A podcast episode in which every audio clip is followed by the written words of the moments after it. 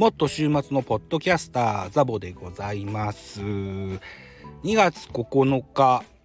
深夜の1時ぐらいに届いたメールがありまして、えー、大変衝撃を受けてしまいました。これをご紹介させていただきたいというふうに思います。Spotify for Podcasters に関する重要なお知らせというタイトルなんですね。Spotify をご利用いただきありがとうございます。Spotify for Podcasters の機能変更とリバーサイドとのえー、提携による機能改善についてのお知らせをいたします。このご案内は過去の Spotify サービスの使用状況をもとに今回の変更が番組に影響する可能性のあるポッドキャスターの皆様にお送りしております。じゃあ届いてない人もいるんだ。いやー、そうなんだ。2024年6月初旬より Spotify for Podcasters では次世代のポッドキャストツールの構築にさらに注力するため独自に開発した制作機能の提供を終了いたします。これにより以下の Spotify for Podcasters の機能は利用できなくなります。1、ウェブ版での録音と編集2、モバイルアプリでの収録と編集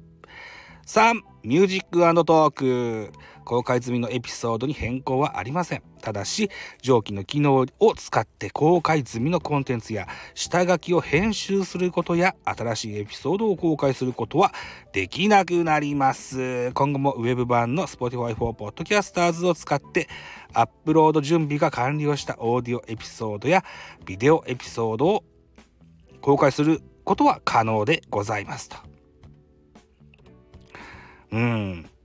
詳しくは Spotify のヘルプセンターをごご覧ください。今回の変更によってポッドキャスターの皆様に不便が生じることがないようサービスの円滑な移行に努めます。さらに Spotify for Podcasters ではリバーサイドとの新たな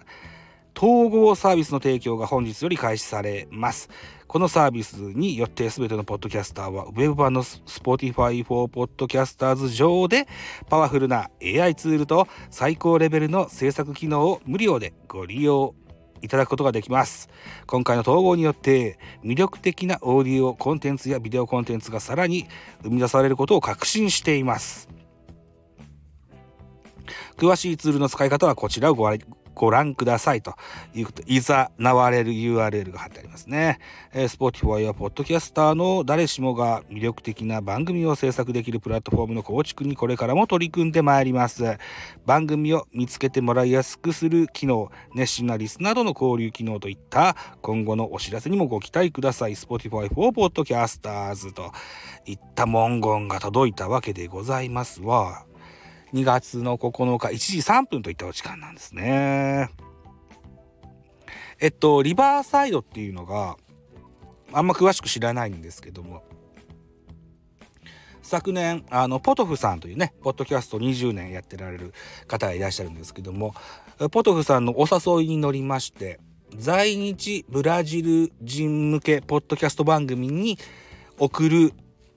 うんボイスメッセージなんていうのを収録したことがあるんですけども。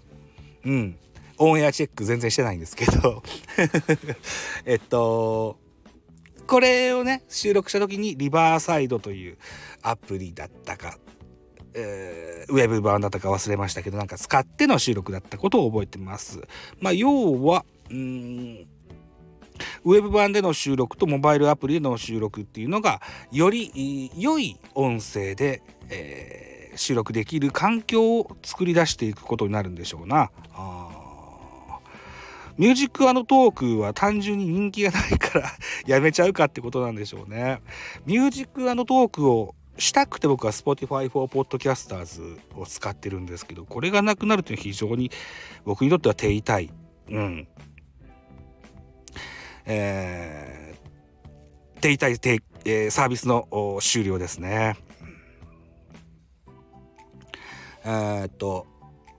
Spotify for Podcasters というアプリを利用してね収録っていうのもできるっていうのは知ってるんですよ。えっ、と昨年の8月だったかなえもぐもぐ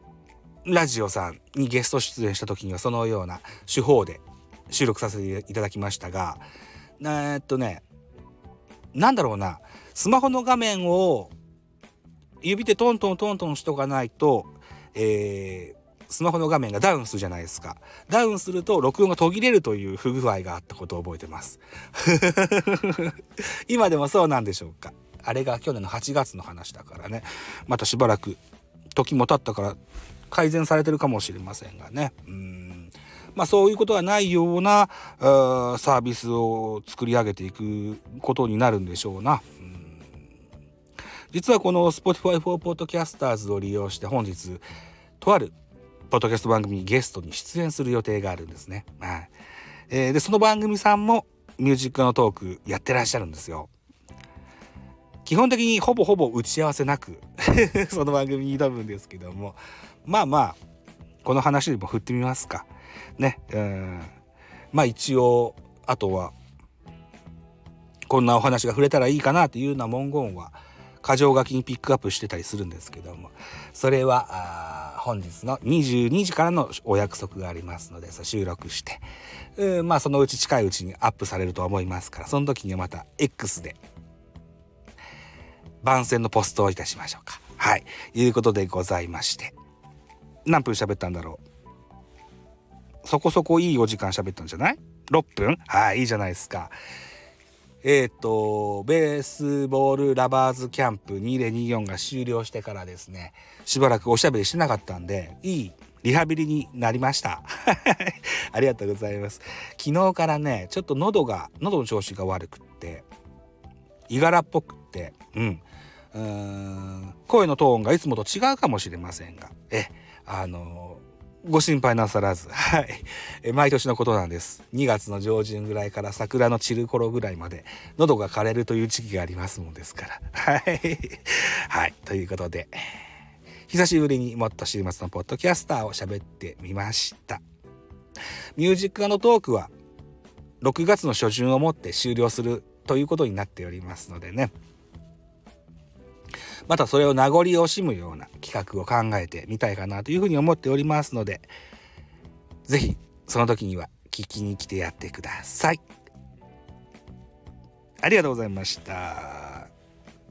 では失礼します。